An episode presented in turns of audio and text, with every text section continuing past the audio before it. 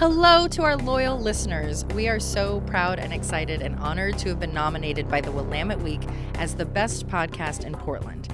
It would mean so much to us if you could take a moment of your time to click the show notes in the episode you're listening to right now. And there's a link right there. Click on that. You can go give us a vote. We would be so appreciative. Thank you so much for your time.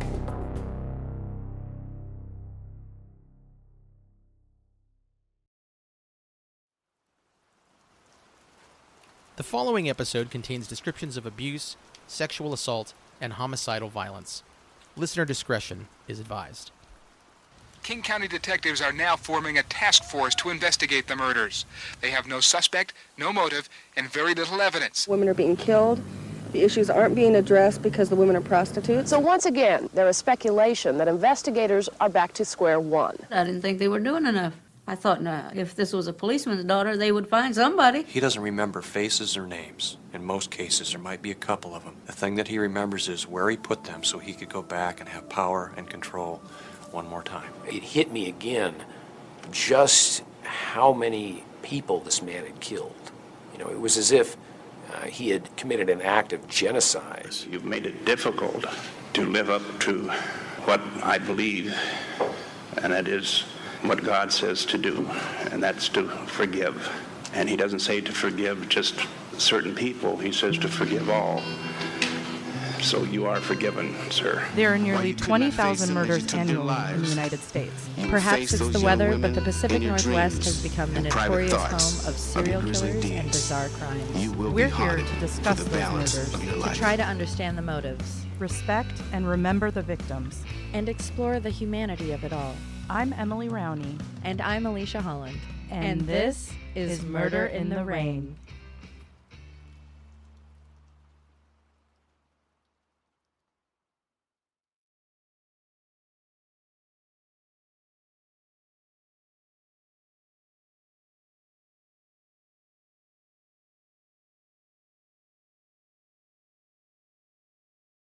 Hi, guys. As usual, we're going to have our regular scheduled retelling of another weirdo murderer in the Pacific Northwest. But today, we have two special guests some real life professionals joining us after the case to discuss all things psycho. Dr. Brucato is a clinical psychologist who specializes in violence and psychosis, and his colleague Dr. Stone is a legendary forensic psychiatrist who has penned hundreds of articles on personality disorders and has personally interviewed dozens of murderers. So, guys, stick around after today's famous case to meet the docs. Most importantly, we know him from the TV. Davy! He's got his own show, Most Evil, on Investigation Discovery.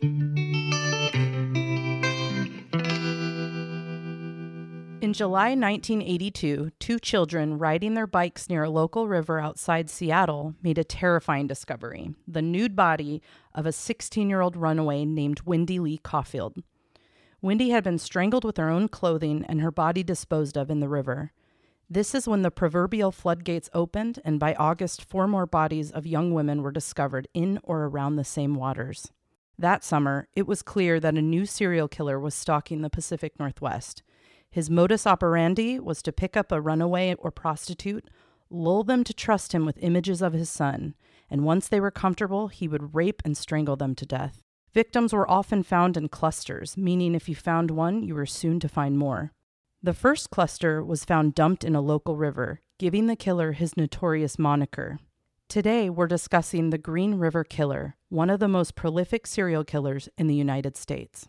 The vast majority of the Green River Killer's murders took place in surrounding areas of Seattle, Washington. Most bodies were dumped in remote wooded areas, and the bodies sometimes appeared posed in a tableau, and most often found nude. One witness who discovered two of the victims mentioned that he thought the bodies he saw weighted down in the water were mannequins. But we always know they're never mannequins. I, he found them at the same time, right? Yeah. He didn't happen like No. one week and then, uh oh, guys, Yeah. found another. No, he was on the river. I see. and he found two. As the first few bodies were found and the tension in the Seattle area was at an all time high, a cabbie named Melvin Foster stepped forward to offer his assistance to police. You see, Melvin heard the names of the victims and claimed to know five of the women. As a taxi driver in the late hours of the night, He said he frequently interacted with these women and that he even offered them free rides, a space to warm up from the cold, meals, and even rent money from time to time. Police initially had a strong suspicion of Melvin. I have one. He did fit their description of a killer. So he's a white guy. He's in his early 30s or early 40s. So he's like 30 to 40 range and he's definitely a loner.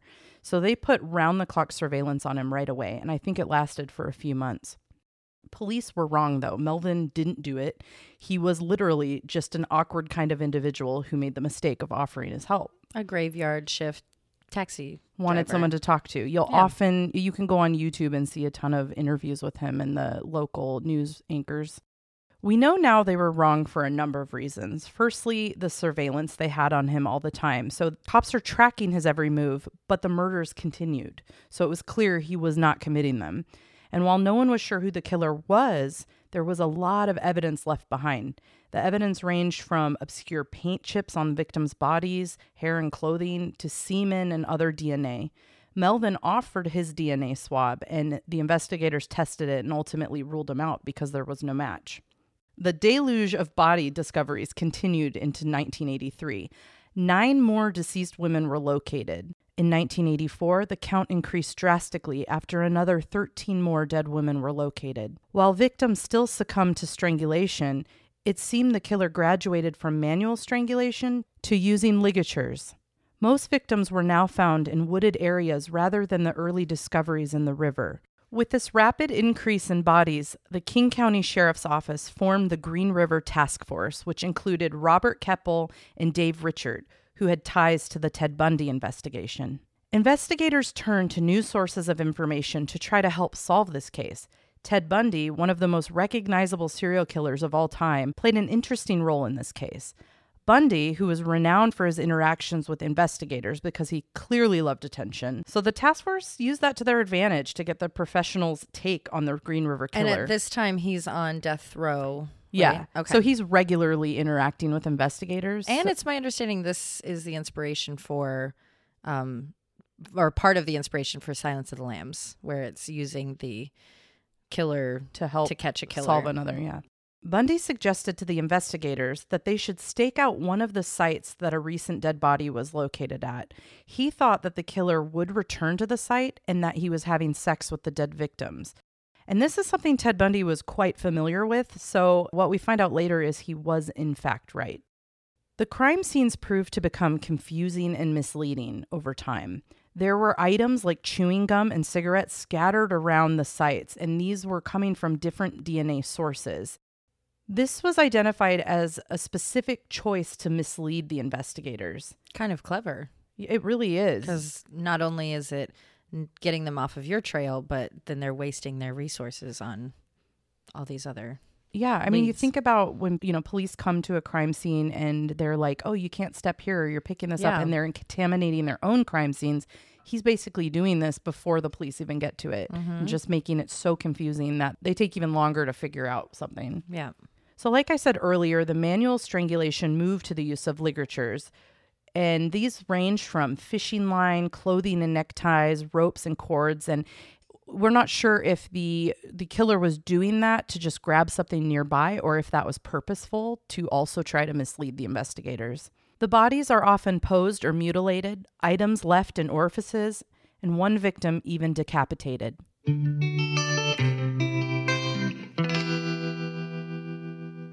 Carol Christensen, a victim discovered May in 1983, was posed in a sick tableau. Police found her body in a wooded area in Maple Valley, Washington. She had been strangled with fishing line and posed on her back with a paper sack over her head, a trout placed on her neck and shoulder, and a bottle of wine on her stomach. Next to her, a mound of sausage. Pretty weird, right? Wow. So there's speculation by some that this is supposed to represent a reference to the Last Supper, but a lot of people think no, they were just doing something to mock the police. Yeah. So my question is, and I don't know if you know the answer, was the only connecting part the location and that they were all strangled? Because it sounds like everyone kind of had a little bit of a different. All the victims had a little bit of a twist as far as like being in the water, being out of the water, being Well, sort of mutilated, being so not. overall, there's 49 confirmed victims. Wow. Only five of those were found in the Green River. So that was the i- very first cluster. Everything else from there is in the woods. Okay. But the crimes themselves are so similar, even though they were using different uh, ligatures, it, Mm. it's still very obviously the same person. Okay. Later in 1983, investigators had a suspect named Gary Ridgway. They were able to connect him with several of the victims. Ridgway had originally been arrested in 1982 for solicitation, but he was never a suspect at that time. The first connection was to Marie Malvar. She was missing, and her family had noted that the last time she was seen, it was in a truck that looked very similar to Ridgway's. Did they say what initially made him a suspect back when they first started looking at him? I think it was just that he had frequented a lot of the prostitutes in the area and they started recognizing him and talking about all the people that come by. Okay. And it's two of those women go missing, the ones I referenced there. Mhm. He looks like one of them, his car looks like one of them, and they're starting to piece it So he ended up on the list that was probably fairly long. And you know, I never there. really found an article that specifically said how many Mhm. people they were looking at. Really, it's just these two people were ever identified. Okay. And then why did it take that long? I think a lot of it has to do with the fact that there was two task force. So originally in 1982 they had a task force. Okay. They had a really hard time finding anyone. After they saw that taxi driver wasn't the person of interest, they didn't have anyone. They were wasting millions of dollars, so they disbanded. Okay. Then as they get new bodies in uh, 1984, there's 13 or so, they get that task force back together and start looking again. So it's just kind of interesting that it maybe slips through the cracks when different investigators come Which is bizarre because if you have an actual task force assigned to one crime or one And it was killer, lots of people. It's not just like five investigators. right? And so you have this whole force. You would think that it's like, hey, we have DNA finally for this one case that requires an entire force of people, but we're just gonna sit on it for how many years it's total? so weird, and it makes you think. Well, I think it was 14 total till they get they get him right. But let's think about it for a second.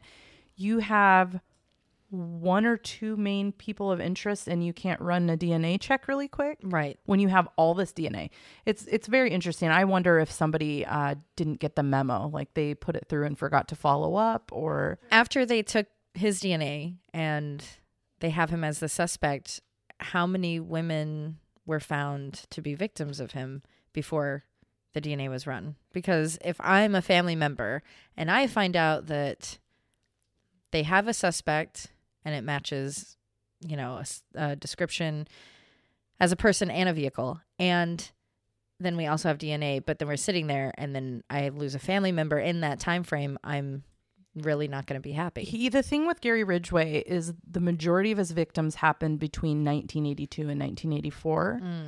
There are very few victims after that. Now they found, uh, I think, 10 or so after his arrest, um, between, or actually since 1987. However, the bulk of that killing was all done early. So Mm. he, and we'll talk about this in a minute, but he had a marriage uh, that was, he describes as quite happy. Mhm. And during that time, he didn't feel the urge to kill as often. Mm. So I, I don't think the the families are going to hold the people accountable for it. It's Right. still just a little weird to me that it would take that many years to run a DNA sample. Yeah. Particularly on a high profile case, it's not just like one of the hundreds of rapes that are sitting in the Right. back room.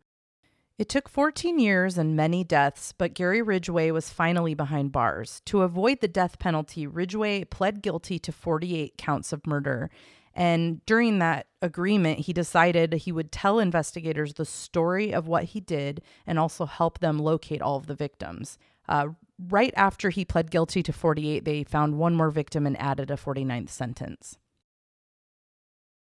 Gary Leon Ridgway was born February 18th, 1949, in Salt Lake City, Utah. He was the least favorite child of three sons born to Thomas and Mary Ridgway. There seems to be a norm in the serial killer world, and that is white men with major mommy issues, and that is Mhm. definitely the case here. His home life was troubled, and relatives agree that Mary was really domineering, and there was often violent arguing between his parents. And at one point, the mother is described in a police report having broken a big plate over his father's head. Wow. Gary's father was a bus driver, and get this, part time mortuary worker. And he often complained about sex workers, and he even told Gary stories about a coworker at the mortuary that was a necrophiliac and that he um, really took advantage of job perks. So Gary had uh, what we call, you know, tells for a serial killer. Uh, he was a bedwetter, and he did that well into being 13 years old.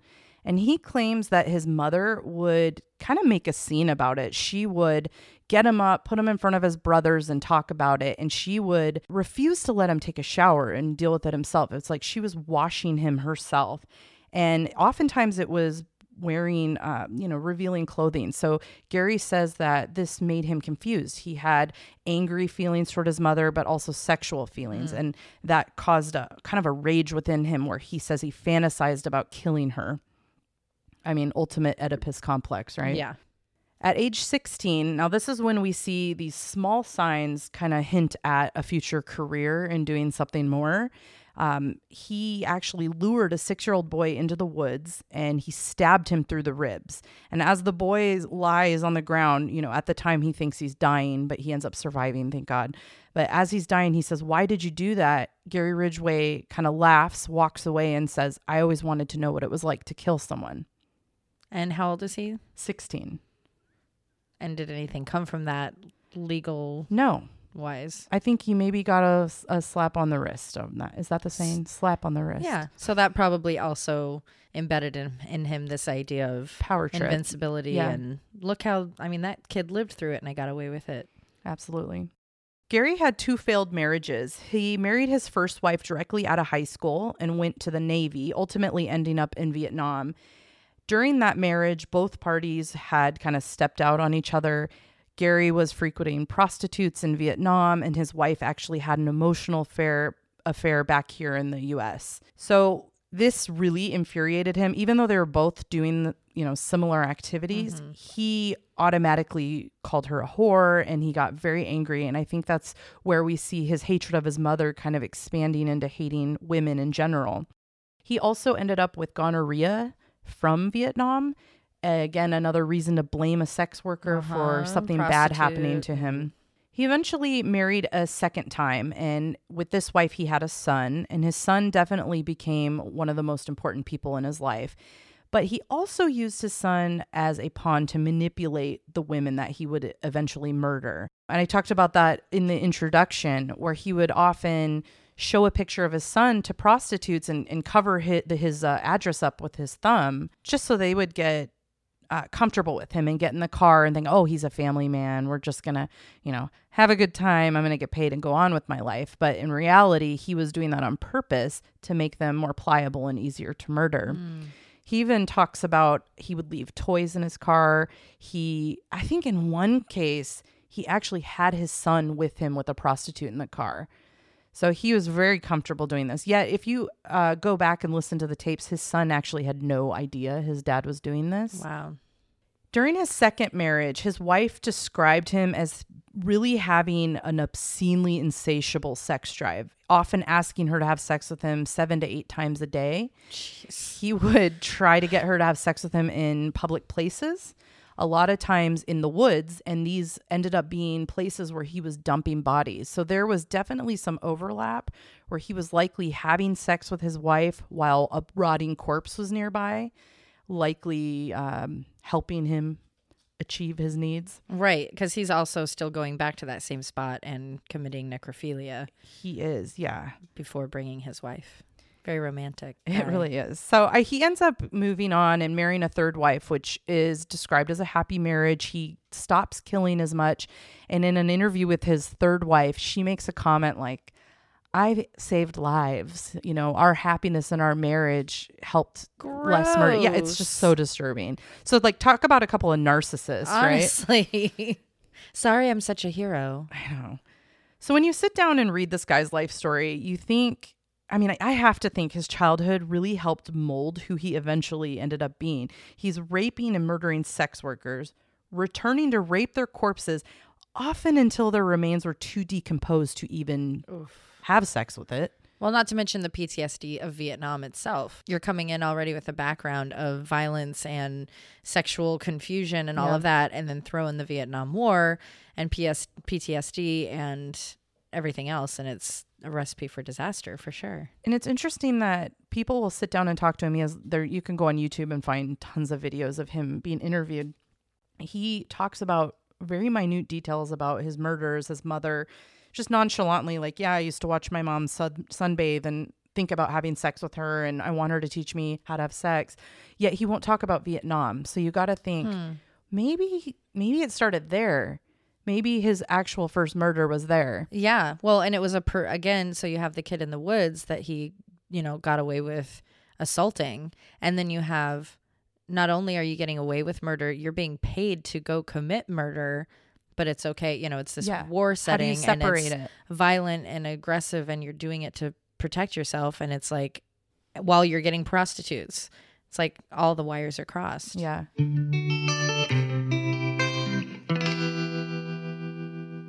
Gary Ridgway has a tendency to be a narcissist. In interviews, you can hear him explain that he was doing the police a favor. So it was his belief that the prostitution problem in Seattle was so out of control that the police could not handle it. So it was his duty to step in and take care of it. Yeah, that sounds like a narcissistic It is personality right, disorder. but also you think back to his childhood. His dad, the bus driver, was always going on and on about these sex workers. So it's almost like he's mirroring his father, right, or like a hero to him. I don't really think we're ever going to know how many victims died at the hands of Gary Ridgway. While he's incarcerated for the deaths of the 49 confirmed women, he claims he's killed an upwards of 71, and some people believe the number is closer to 100. And the reason being is there are a lot of missing prostitutes and Mhm. runaways that fit the bill. But we just won't ever know because by now, if they were well hidden in the woods, it's very unlikely we're going to see some of these bones turn up. So many people were impacted by the selfish existence of Gary Ridgway, and I'd like to take a moment just to acknowledge the victims and their families. Many of these ladies were kind of adrift in life and were never going to know how they could have truly contributed to the world because he erased them off the timeline. There was a local nonprofit, um, and they worked tirelessly for a couple of years to try to get $250,000 to create a permanent memorial for the victims in Seattle. Yeah, unfortunately, they made about 12,000 and it ended. I couldn't I tried kept Mm. trying to get to the website and it's just gone. So That's too bad. it makes me really sad uh, in that sense. But there there is an artist I found online and this is really cool. So this artist's name is Phil Hansen and he created this artwork of a picture of Gary Ridgway, but if you look at it closely, it's just images of all the women he killed. Wow. So I have that up on the website with his website so you can go look at it. Lucky for us, Gary Ridgway was caught and he's spending his remaining years in the Washington State Penitentiary in Walla Walla, Washington. Also, lucky for us, today we have some real professionals on the line with us, and I'm itching to find out what they have to say about this pile of human garbage. Absolutely.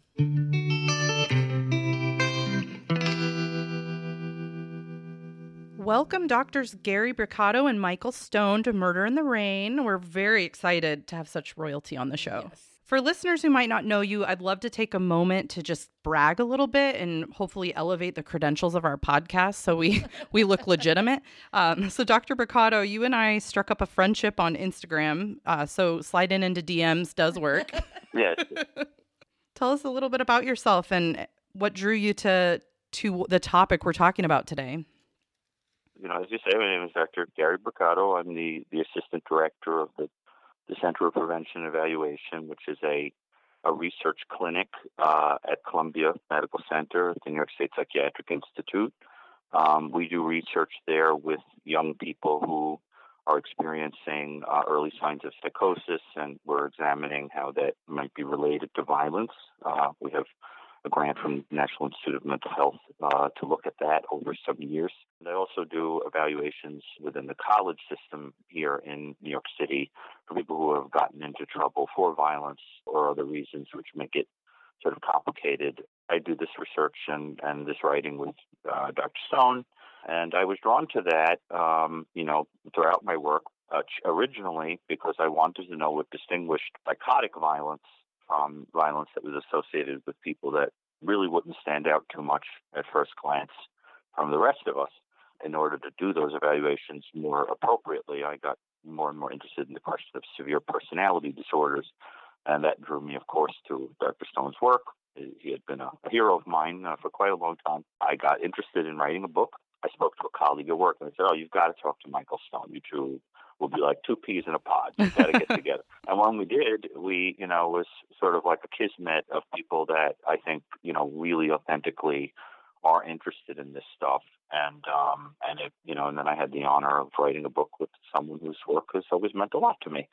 Maybe Dr. Stone wants to tell you a little bit about his background. Yeah, absolutely. So, Dr. Stone, here's what we know about you because you're pretty famous around here. We know you're a forensic psychiatrist. You've published multiple books, over 200 articles on uh, I think mainly personality disorders. But we know you from Most Evil on Discovery Channel. That's something uh, I'm really interested in, where you are looking at criminals and cases and, and categorizing them on your scale. So I'd love to hear about you know your background and how you created the scale. I was. Uh, of course, interested when I during my days at Psychiatric Institute in Columbia in uh, borderline personality disorder, which was the um, main personality disorder of the patients that came to our special unit for psychotherapy back in the 60s and 70s. But then, as I got to be known as somebody who understood personality disorders, including borderline, I would be asked occasionally by attorneys to evaluate one side or the other of some court battle, you know, where, especially like in a custody case where one member of the family or the married couple was considered borderline, and attorneys for the other side uh, maybe thought that was not accurate. So I would be called in, you know, to make a judgment. I got interested as a result of all that in the extremes of personality, which would then shade over beyond borderline into antisocial and psychopathy and sadism. So I got interested in the forensic work, uh, and actually, uh, you know, for 20 years worked in uh, forensic hospitals. And then I was called in the 80s you know, to uh, Los Angeles to be at a court trial where the fellow who had uh, killed his pregnant wife and two daughters, Jeff MacDonald, initially uh, MacDonald was uh, acquitted. But there was a second trial not long after where more evidence was found that made it very clear that he was indeed you know, the killer of his wife and, and his uh, two little daughters. Uh, so that was what the trial was about. But meantime, uh, I was out there uh, sitting uh, maybe just 15 feet you know, from him with those uh, thousand yard stare eyes that many psychopaths have that burn a hole right through you. And I wanted the jury at least to be acquainted with well, where does this murder of the pregnant wife and two kids uh, fit if you were to imagine a spectrum or a scale of awfulness. Uh, the worst person that I thought of was um, Ian Brady in England, who, with his sidekick Myra Hindley, would he would use Myra to lure uh, children you know, to a very remote college in the moors of England, a very uh, empty area in England, and uh, then Ian would strangle the children uh, and record the their screams on a tape recorder, which he used as a sort of a sexual turn on, if you can believe it. So I thought, well, it can hardly be any worse than that. So I, that would be the top of whatever scale I was going to create. Mm-hmm. And the opposite end would be, uh, first of all, uh, justified homicide, which is not evil at all. But then the, I use that as my anchor point. That was another my I call it uh, gradation one uh, ultimately, and then next to that is crimes of passion. If you were making a scale of evil or awfulness or heinousness, that's on the low end where torture murder is very much at the high end. Right. When I was talking in Los Angeles at the trial, I only knew of uh, maybe a half dozen of, of, these kinds of cases, so that uh, I just said that um, Jeffrey MacDonald fits uh, somewhere in the middle. He's not the, he didn't torture his wife and children. It wasn't at the awfulest uh, extreme of, of evil, uh, but by no means uh, was it you know, justified homicide or a crime of passion. So he was like somewhere in the middle. Well, that's and then from that point, I got very much fascinated in the whole topic, and even then began working full time at a forensic hospital that was connected with Columbia, and saw mentally ill uh, people who had done various crimes, including murder, arson, and uh, other sorts of uh, assaults and things of that sort, uh, and began to uh, shift the um, nature of my writing a little bit away from just borderline personality and other personality disorders onto antisocial and uh, psychopaths and sadists. I've written a number of articles on, sadism, which then got uh, picked up by Ben Carey at the New York Times, who's a wonderful journalist. He had written about uh, e- my thoughts about evil, which is a topic that uh, was hardly ever spoken of in psychiatry because it has to do with more with our moral judgments and our, and our reaction rather than you know a personality disorder that's in our manual. Uh, but the Discovery Channel picked it up and they uh, invited me then to go around the country uh, interviewing these various kinds of, of killers. Uh, I, I, suggested ones that I thought would be interesting, you know, to interview, and they sent letters to the person and to the warden. Uh, both people had to agree to be interviewed, and then they sent me around uh, Montana to California to Georgia, Texas, uh, interviewing mass murderers, uh, serial killers, and various other kinds of people committing very serious crimes. That became the basis, you know, for my Anatomy of Evil book that came out in 2009, where I referred, you know, to some of the cases that I had personally interviewed, which would include Tommy Lynn Sells, uh, and other cases that I had read about uh, in these true crime books along the way. So, when you, uh, before you did the show, had you published your scale in its entirety, or was that when the book Anatomy of Evil came out? I, I think I only published the scale for the first time in the book in 2009. I was I was working on it uh, and trying to make the scale where each step was a little bit uh, more awful than the step before. uh, and the, the the first, uh, as uh, Dr. Brucato has um, amplified, you know, my work on it, and has in many ways um, uh, found more uh, facts and, and, data about some of the serial killers in particular than, than I had known. But at all events, the first few steps of, of maybe let's say from uh, two to uh, uh eight or nine are people with uh, not much uh, at all in the way of psychopathic traits. They're really not psychopaths. They may be antisocial, or they may be just people in a state of rage, you know, committed a murder like the crime of passion, but who are not really psychopaths. But then when, on the higher numbers, refer to people who would have a high score uh, on the Hare, the Hare psychopathy checklist developed by Robert Hare and his colleagues in Vancouver, and it's used more widely uh, in uh, the court and elsewhere in evaluating uh, whether a criminal is or is not uh, a psychopath. Point being, uh, if the courts were really paying attention and really res- responsible, you know, to uh, what people like Dr. Brucato and I know about psychopathy, they would know that the likelihood of rehabilitation is very, very close to zero. Uh, and therefore, if you have uh, a murderer uh, who's being uh, arrested, tried, and convicted, and is, is not a psychopath, well, uh, given certain circumstances, that person might be capable ultimately, after some years or whatever, of rehabilitation uh, and release into society as a person living an acceptable life in, in the, among the citizenry. But if the person is clearly a psychopath, uh, that would be a throwaway the key phenomenon.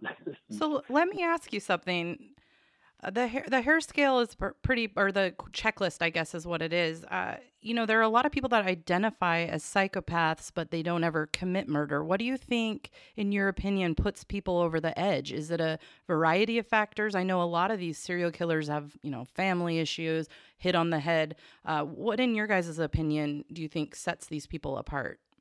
Some of them come from very violent backgrounds, uh, or some of them have been misused terribly, where the level of animosity, you know, toward the human race or to certain people is much greater than the average person would ever experience, and that may push them uh, over the edge. Some people are really born with um, areas of the brain that are supposed to serve in our frontal lobes as a kind of a braking system, and they have a deficiency of the braking system, if you will, so that uh, all of us at one time or another are offended by somebody.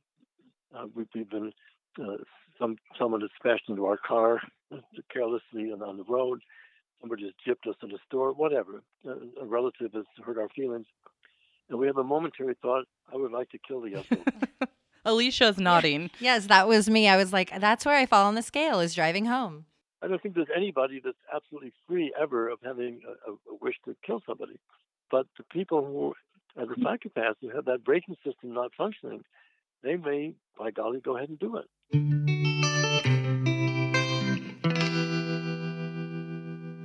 And you know, it's important to because the word psychopathy is sort of you know you have to remember that when we speak uh, in the in the world of forensics about psychopathy, you know, many people will divide it up into what's called primary versus secondary psychopathy.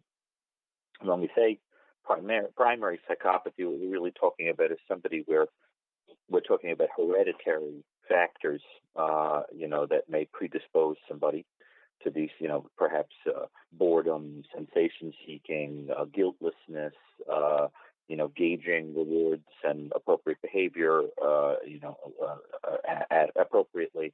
And then what happens is um, that there are other people who have secondary psychopathy, which is where they're so horrendously treated, they've experienced so much adverse treatment across their lifetime that they they walk away with a sort of um, total hatred of humanity that can mimic primary psychopathy. But the idea is, is that um, some people believe that you need both. There are some people who say, well, you've got to have a brain that's predisposed a certain way, but if you are treated well, you might take that brain that is sensation seeking and kind of fearless and so forth and become something pro social. You might be somebody who is willing to dash into fires or break up fights or battle criminals or so forth and but but with the adverse treatment then pushing somebody over the edge, they may then apply that fearlessness and that sensation seeking toward something that is that is nefarious. Um, but it's unclear. Uh, it's also, you know, getting back to the braking system point. It's also interesting when you think about, you know, the adolescent brain, and we think about some of the mass shooters and people, you know, school age uh, and college age shooters, and when you think about things that override that braking system and at an age when it's particularly vulnerable. And we also, you know, think about the role of alcohol and drugs, which figure heavily into a lot of these cases. And Dr. Stone and I examined hundreds of these cases, and um, you know, there are these sort of factors that conspicuously crop up over and over again. You know, using drugs, using alcohol, being abused by parents. You know, parents who are drinkers, parents, you know, sexually abused you you know, exposure to, you know, sexual violence from a young age. And so it's very difficult, you know, to, to imagine that somebody could become a, a murderous psychopath without that background. And yet some of them do exist, correct, Dr. Stone? We have examined some very peculiar cases of people that don't have a background that seems to make much sense. Yes, I mean, I mean, as you were uh, alluding to a moment ago, that Thomas himself came from a really horrifying background uh, that was easily conduced to becoming a secondary psychopath. But Ted Bundy, although he had a violent uh, grandfather who may even have been his father by incest, his mother carted him out you know, to Washington, uh, escaping the her father. Uh, when Tommy, when, when uh, Ted Bundy was two, then then uh, her husband Bundy became his dad, more or less, and he was a working class person who was uh, kindly and never laid a hand on him. No one, in other words, spanked him uh, unduly. Nobody uh, humiliated him while he was growing up. Uh, nobody uh, physically abused him, uh, and uh, and it also didn't fall on his head. Which a lot right. of these people have had head injuries that have lowered their um, uh, braking ability, braking system ability, but he didn't have any of those. So he was one of the few in my collection of serial killers who mm-hmm. seems to be the inherited kind. Uh, and he began to murder even when he was a teenager.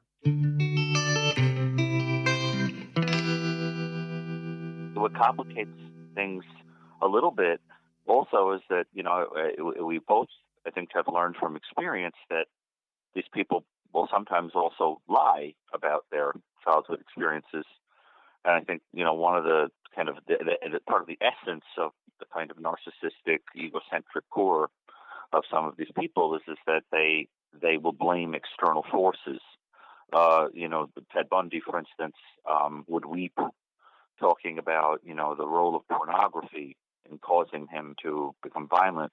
But if you watch video footage of that, you'll see that in the corner of his eye, you know, with his crocodile tears, he's sort of looking at the interviewer for a reaction to see if he is, you know, pulling for some sympathy from this Mm-hmm. person. And, um, you know, it raises the question of whether, you know, some of those antecedents that are described are, you know, manufactured by somebody who's pulling for, for sympathy. And you'd be amazed at the sub stories that I've been given uh, by people.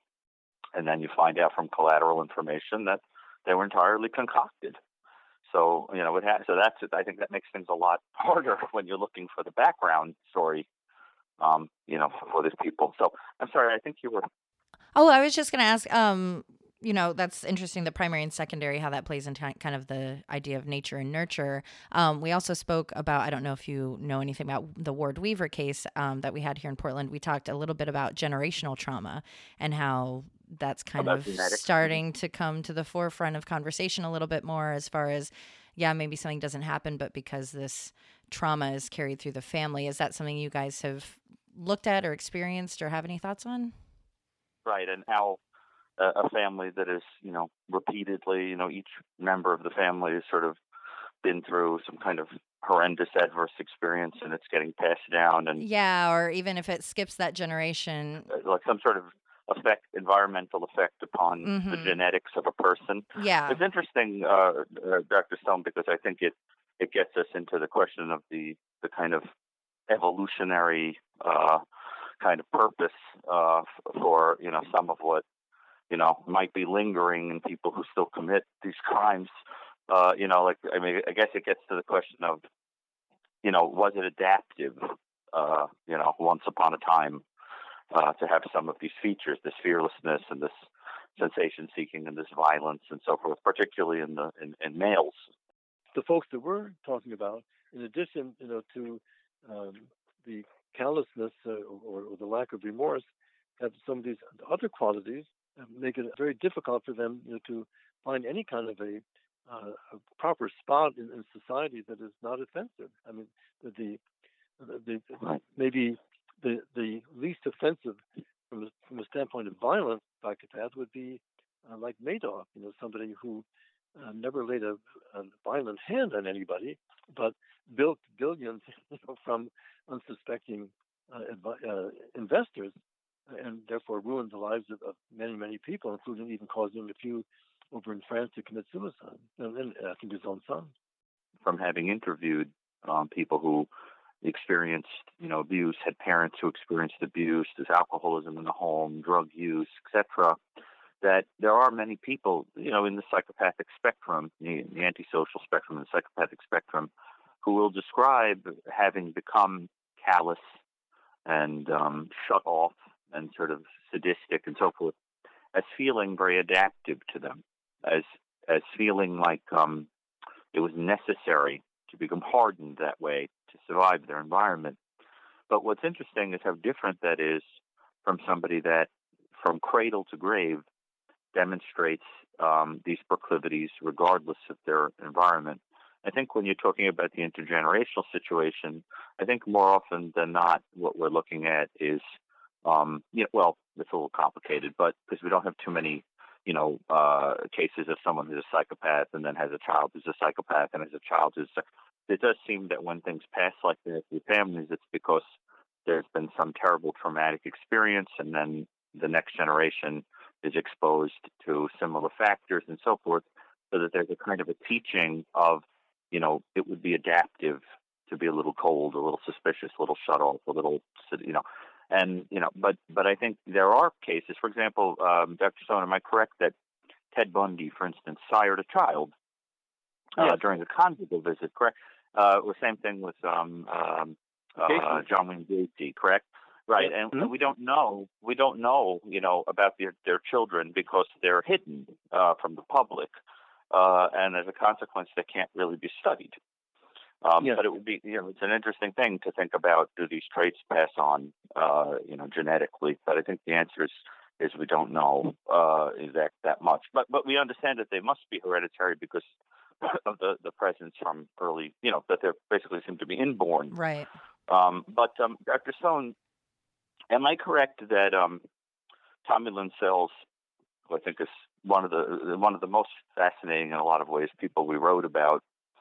Am I correct that Tommy Lynn Sells really from the time he was a young kid and he was sort of sexually disinhibited and inappropriate and so forth with his mother. Remember, he got into the shower with his mother and in bed with his grandma.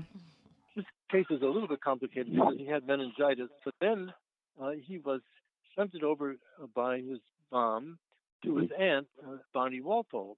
She shunted him over to a pedophile, Willie Clark, who molested him for a number of years until he finally uh, escaped when he was 14. That seemed to uh, in other words, the, the horrible childhood, I mean, you could hardly imagine a worse childhood than Tommy themselves And that set him on his path, you know, to uh, go all over, become a, a, drifter and go all over the country, uh, killing. You I think he did his first murder in his mid-teens. In his case, the um, uh, we don't know really, least I don't know, you know, what his father William Sells was like at all. Uh, there's hardly any information about him.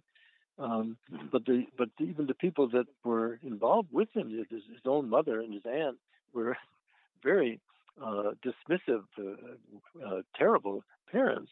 They just the sheer uh, deprivation and, and unconcern and, and, molestation you know, that he suffered uh, uh, would make him a good candidate, you know, for the concept that you were mentioning about secondary psychopathy, even if he did not have too much mm-hmm. in the way of an inherited predisposition, you know, to callousness.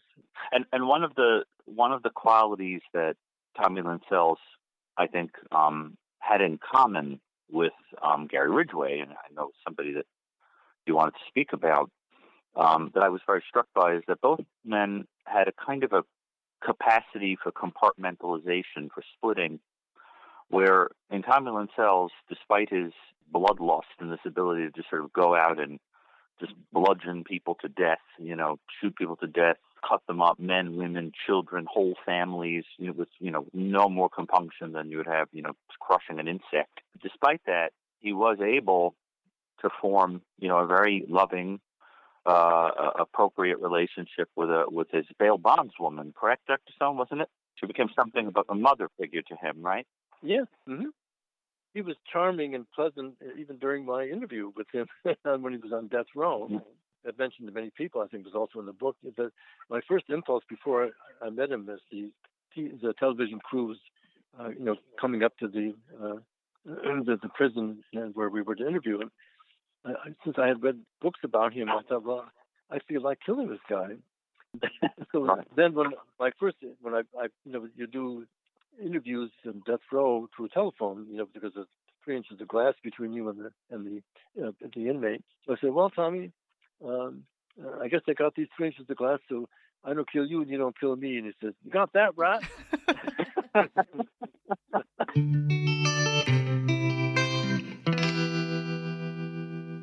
then and he had a certain humor about him. Then toward the end, uh, he said, I asked him about this remorse. He says, "Well."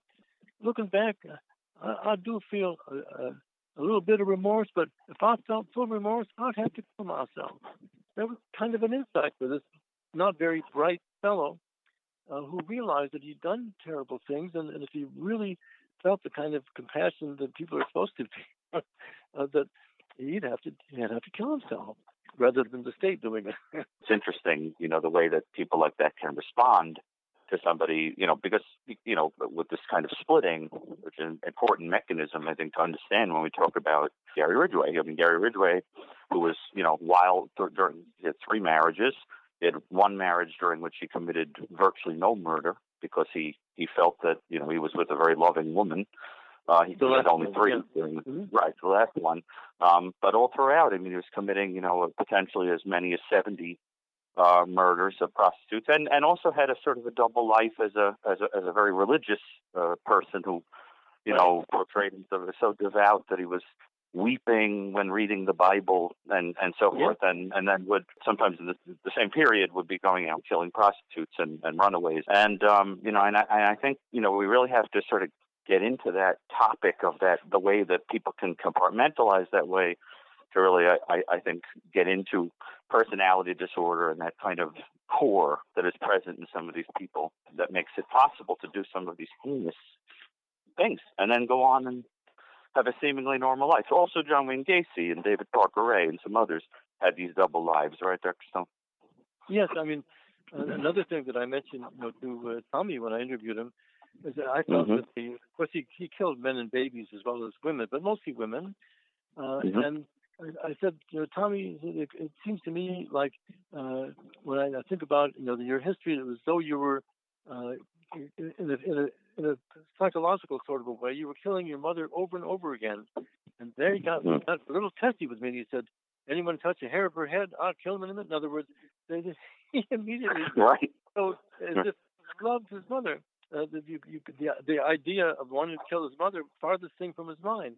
Even though, from as you and I, as, in the psychological field, we know damn well he was killing his mother over and over, as was even more so in a way uh, uh, Ridgway, because Ridgway had this beautiful, seductive, but uh, uh, absurd mother, you know, who would make him stand naked in front of his brothers if he wet his bed. He, he was enuretic for quite a while, uh, which shamed him. He had uh, a double attitude about, you know, he would go around uh, wanting to be with one woman after the other, but he, at the same time he was killing his mother really over and over and over. And and Ridgway, you know, has openly said. And and, and by the way, I think it's important to point out uh, one very interesting thing that Tommy Lynn Sells and Gary Ridgway have in common is that both of them have, you know, have been determined to have IQs in the low 80s, uh, know, Right. sort of at a borderline IQ. I think that is important to, to bear that in mind. They have that Yeah. singularity. But but um but but in the case of Ridgway, Ridgway has openly said that he was very confused growing up because he found himself erotically attracted to his mother while also loathing her. So he would describe, for instance, that when he wet his bed, his mother would take him, you know, and wash him in, you know, in his private areas and so forth. And he was disturbed at how much he was enjoying that. Uh, at the same time that he was mortified. You see the same confusion of the mother as an erotic object versus an object of hatred in, in Tommy Lynn Sells, who Eddie was thrown out of the house originally because he tried to get into the shower with his mother, uh, you know, when she was nude, and that sort of aroused him. He later, when there was an attempt at a reconciliation, he tried to get into bed with his grandmother, and um, he was thrown out of the house again. So it's a it's a kind of an interesting thing that confusion, and we see it to such an extreme. Uh, for example, in if you remember from the book, we we sort of we say that we feel that the the very top of category 22, the worst of the worst, you know, the the creme de la creme, I suppose it was, what would be um, David Parker Ray. I think it's un- incontrovertibly, uh, you know, about as bad as it gets. And um, you know, we you'll see it. You'll see in that case that that he would have a a woman that he idealized, that he would have slaves, people they were picking up and turning into slaves, call a mistress, and she would be treated like a, a sort of a perfect golden, you know, and whereas this other person was being subjected to the most heinous imaginable sadistic torture. And I remember I read in a, in one of the biographies that I was very struck by it was that there was one witness, she said, uh, one survivor who said that Ray sat her down and said, "You're such a nice woman. If I had known that you were that kind of a woman, I would have never brought you here and done these things to you." So, so I think we we really have to understand and grasp that concept of splitting, and I think it's it's also present in the way we react to these to these killers and and the the the, the sort of um, walking away from them confused about why we can like them, and at the same time that we sort of want them dead. I'd love to go back to your new book. So, previously we talked about Dr. Stone introducing his scale in the anatomy of, of evil. And now you have this new book, The New Evil, out, revisiting the scale and elaborating on it. And what I found really interesting is how much Gary Ridgway and Tommy Lynn Sells may have in common, yet they're so many points away from each other on the scale. So I know Tommy Lynn Sells is a 22. And am I correct that Gary Ridgway falls at category 18? Yes. I, I think 18 would be an excellent an, an, an excellent and astute uh, placement of him. Yes, and and the reason is that you need a little bit of non-protracted torture in addition to repeat homicide to be in category 18. And what we see in Ridgway, sort of like we see in Ted Bundy, is what we would call non-protracted torture. You know, strangling, strangulating someone with a ligature, uh, so forth. Um, you know, in the case of Bundy, we saw some some biting and some kind of cruel, uh, you know, treatment like that. With with Sells, there was a use of methods of, of murder that really led to a kind of a sadistically prolonged, cruel death. I mean, for example, uh, I remember Dr. Stone's interview very intimately. I, I watched it uh, a couple of times when I was writing, and I remember um, that that he said to him, "Why did you kill the children? You know, I can understand you, you know, going in killing a mother. Why did you kill the children?" He said, "Well, I, I, I didn't want them to go through the pain, you know, of being without their parents." And so Dr. Stone said to him, "Well, then, well, then, why didn't you kill them with a gun? Why did you have to beat them with a baseball bat or something like that? Whatever." And he said, "Well, I don't like guns; they're dangerous." I saw that. I heard that. I heard that. right. You remember, Dr. Stone, that ridiculous answer that you, yeah. Um, but but but there was definitely the sadistic prolongation of, um, and you know, and just the sheer butchery, um, which became so expansive that it that it ultimately came to encompass entire families, um, which I think had more than a hint of envy uh, in it. Uh, of, of people who had intact intact families and loving families, um, but um, but to, but with Ridgway, what you're seeing is just repeat murder with you know you don't have that prolongation. Death was fairly expedient, and um, and that most of this kind of sexual gratification was coming from you know that sort of quick the quick killing and then the necrophilic necrophilic act. You're pointing out something that's important on, on both sides of, of the of the divide here. Tommy, in effect, was killing uh, the, the, good mom that he didn't really have, uh, whereas uh, Ridgway was uh, killing the whore mother that he he had a, a mother who was both a, a, conventional woman, you know, with her family, and and he himself worked 30 years at this paint job that, that he had. He was and he would get under the neighbor's car, you know, to uh, he was very good mechanically, despite his modest IQ, and would be very neighborly and fix things. But the the, the part of him that uh, it, and unconsciously was aware of, of the mother as, as being whorish, you know, with the uh, seductiveness that, that she, uh, how she behaved toward him. But that's what led him to not so much go after nice moms and nice families like like Sells, but rather prostitutes, one after the other, all the way up to seventy. It's kind of interesting because it, you know, the way that you see these patterns that I I think have some real use in terms of understanding motivations and patterns and habits in people that commit crimes similarly. And I, I think, you know, as the, the scale sort of gets more and more popular and penetrates the general public, I think you're you're starting to see more people getting interested in research where these get turned into distinct profiles um, yeah. that allow us to have insight. And um, uh, Michael and I have been working, for example, with Ann Burgess. Uh, you may know uh, they based the character on Mindhunter on yeah. uh, Netflix uh, on her. We've been working with her to expand these categories, for instance, to look at motivations for acts like dismemberment and mutilation, which, as you probably remember from the book, are complicated because they can be driven by all the same uh, distinct motivations we see throughout the scale. Um, you know, it's because when people hear about something as heinous as that, they, they immediately say, you must be high on the scale. But that's not necessarily true. Uh, we, we see dismemberment and mutilation in all kinds of cases from, you know, yeah. someone who has an explosion of rage and has no psychopathic features to someone who is doing it just to get rid of a body, they've, someone they've impulsively killed, to cannibalism, to keeping body parts for trophies, for sexual reasons. So, you know, so it's sort of becoming a basis for a lot of really interesting, a lot of really interesting research, I think. And you said something earlier I'd love to circle back to, and that is uh, how Gary Ridgway and Tommy Lynn Sells both kind of were in the lower end of intelligence. And I find it interesting looking at Ridgway's case. I, I often feel like maybe he's underestimated because he spent a lot of time ruining the crime scenes, putting other people's DNA there, uh, you know, posing posing these corpses to kind of allude to more than there was for the police and, and getting them confused. What do you think about that? Have you guys thought thought anything that maybe he is more intelligent than people claim? Well, you know, it's hard, even with respect to Tommy Sells, who uh, his score of 82 is, is like borderline, you know, subnormal. intelligence, but he had so little schooling, and, and no one was reading him bedtime stories, and he didn't have, you know, the ordinary people, the lucky people, uh, build up a huge vocabulary by the time they're three from all of the three million words that they've heard uh, from their folks and other people in those first few years, whereas people often in poverty uh, backgrounds, they hear very few words.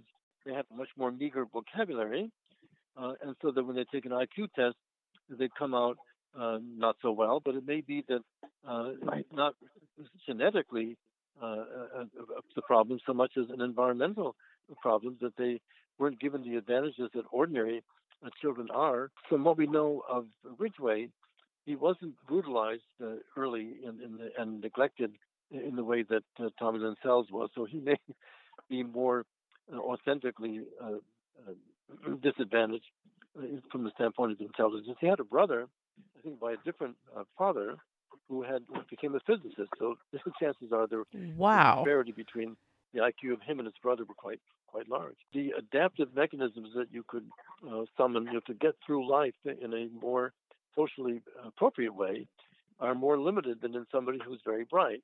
That is not to say that there aren't some serial killers like uh, Larry Bittaker who has a very high IQ of 138, so that uh, you, you, can't say that IQ protects one from doing heinous things, but the uh, the more the higher the IQ, the, probably the greater likelihood that you could end up uh, making an adaptive uh, uh, solution, you know, to life's problems and, and get a good job and things like that than somebody you know who was disadvantaged. It's important to remember, and I, you know, and as a psychologist, I've had to do a lot of a lot of IQ testing in my day, and I can tell you that you know what they're sort of leaving out when you hear the IQ of someone you know like this is they're not telling you whether the IQ was valid because it would have to show um, a, a, reasonable um, distinction between the visual and verbal skills.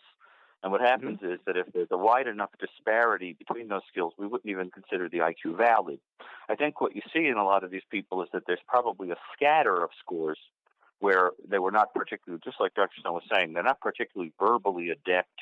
Uh, as a matter of fact, uh, I participated in some research at a, at a hospital where we we found that people who had lower verbal IQs or lower verbal ability were more likely to be explosive and full of rage because they can't get their feelings out. They can't talk down their their rage.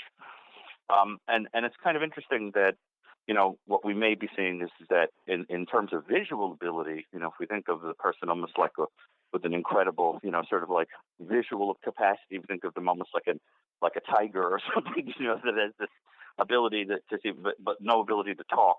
You know, it's a you, you see somebody with this pure visual strength, then it will it will bring the IQ down, and they'll wind up looking like a, a very unintelligent person.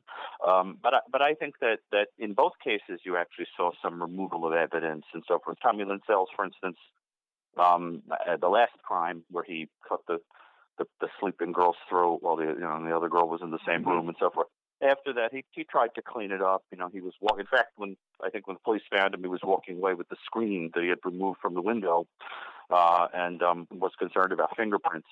And certainly, Gary Ridgway went much further in terms of concealing. If I remember, he even did things like bring a body across state lines and you know, sort of move bodies around and so forth, so that police would be confused about what happened. Mm-hmm. And I think I, I would be very surprised if Gary Ridgway did not learn a lot of that stuff about the police techniques and so forth from from reading about or viewing things about other other killers and police techniques. I mean, Edmund Kemper, for instance, has spoken very another very intelligent person yeah. has mm-hmm. spoken very eloquently about how he learned a lot of this stuff from watching television, talking to cops, and reading magazines. And um, so we don't know how much Ridgway was just sort of mimicking or parroting techniques and things that he learned. We, we just don't know because it's an unsophisticated IQ test to just say this is somebody's IQ. Uh, we need the details.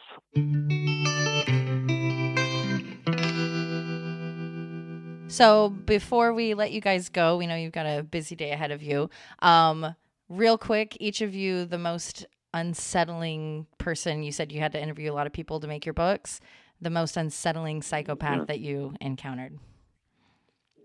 Who, who, who do we find to be the most horrendous? Uh, Yes. in yeah, our- or just like in your interactions that really kind of made the hair stand Oh, up on the back of your head. Top person, just I the mean, name. who, who is who gets that dubious distinction, Yeah. right, of being the most uh, Well, the most horrendous of the of the horrendous? Well, well, I think David Well- Parker Ray is a standard Mm. because he did, uh, he killed, uh, he tortured and killed more people, more women.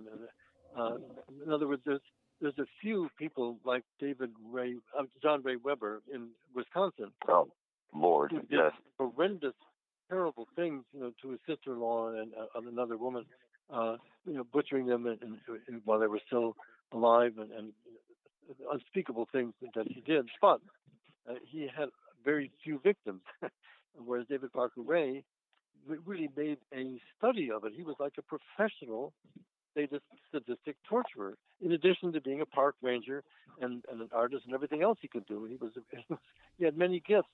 But one of but the worst of them was, uh, of course, uh, luring uh, women, you know, to the toy box, uh, where he would then hoist them up, and, and so they would be powerless. Read them this many many page long uh, uh, document that he of all the horrible things that were about to happen to them. Uh, it's, it's unimaginable. Well, because you know, it it became clear to me, you know, even with all the the training I had had prior to getting into crime as a subject, uh, that what you really need is a confluence of three factors. I mean, to really be what we would call evil, to do evil things.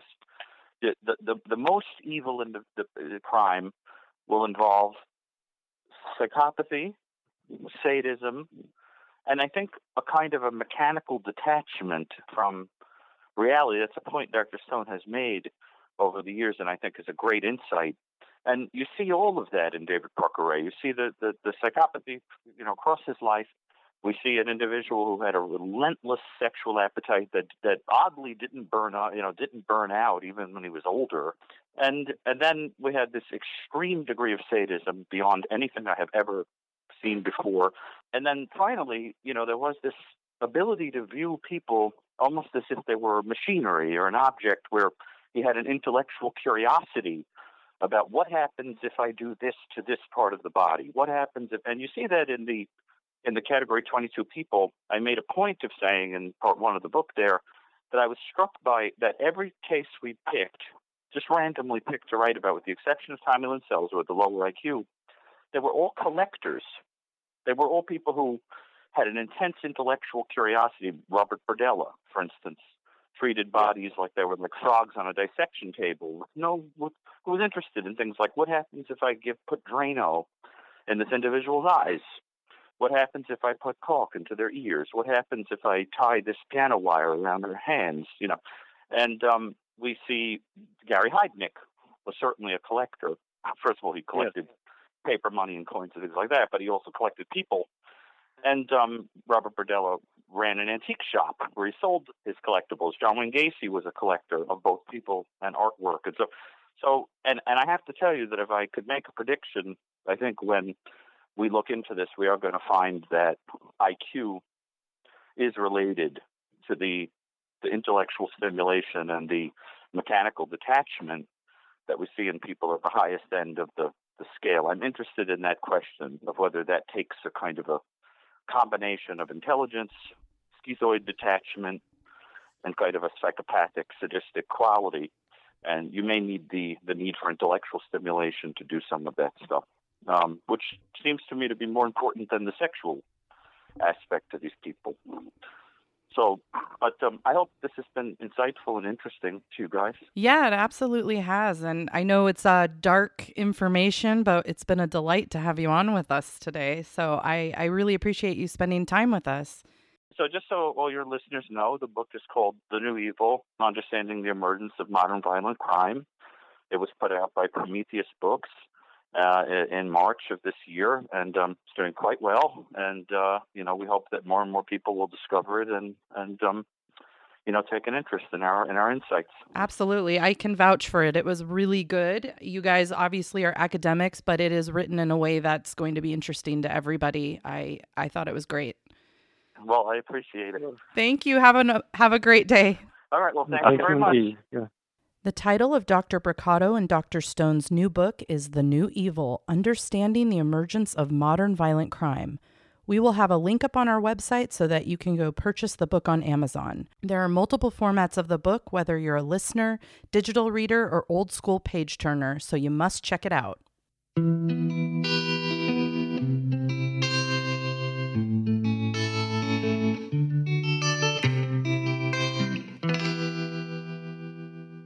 I'll be fine. They're fine.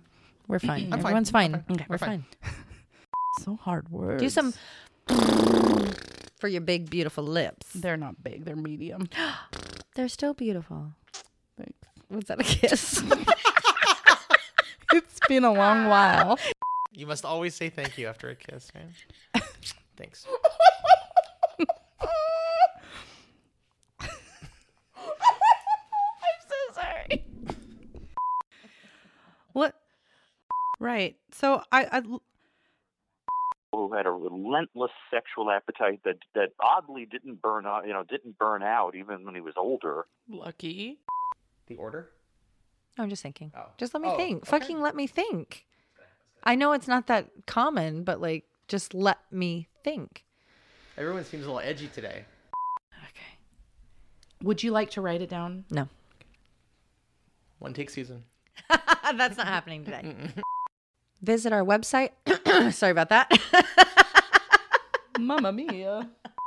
no, it's the heat and then the season is changing and the clouds and the temperature changing. Like I just have sinus stuff running down my throat constantly. Also, you can find me on Tinder, Bumble, and OkCupid. No, it's great because you can talk to anyone without having to swipe on them. It's just like life. Coupon codes and information about your hosts. Fuck. Be sure to check out our website. This feels like when you're ch- setting your voicemail, and like I cannot set a voicemail, and for I do it in another room by myself. Hi, I don't know my name because people are looking at me, and this feels weird. For all sorts of additional information, including coupon codes, fucking fuck, don't tell me to write it down because that's what you're about to do, and I don't want to. Be sure to check out our website, murderintherain.com, for additional information on all cases. Mm-hmm. I know. Can you take that deep sigh again, please? Fine, then write it down. Okay. Review us Review us on iTunes or wherever you listen to us. Review us. Oh My, my, existence God. is meaningless. Stop, Porter. Just. I know. That's a derogatory term. I know. That's why I said it like that. anyway, we met girls in a cab who ended up going with us. They were so drunk, and one spit on my face and made me dance. And I don't like touching strangers. Fuck yeah! Fuck yeah! Murder in the Rain is produced and edited by Josh McCullough. Written and hosted by Emily Rowney and Alisha Holland. Artwork by Jamie Costa. Music by Kai Pfeiffer at kyfifer.com. Check out our website, murderintherain.com, for additional information on all cases, a fun interactive map, and be sure to subscribe so you can receive our newsletter. Check out the Mad Props page for coupon codes from some of our sponsors. We love your reviews and seeing them on all streaming platforms, especially iTunes. And check us out on Facebook, Instagram, and Twitter. And suck my balls. Please put that in.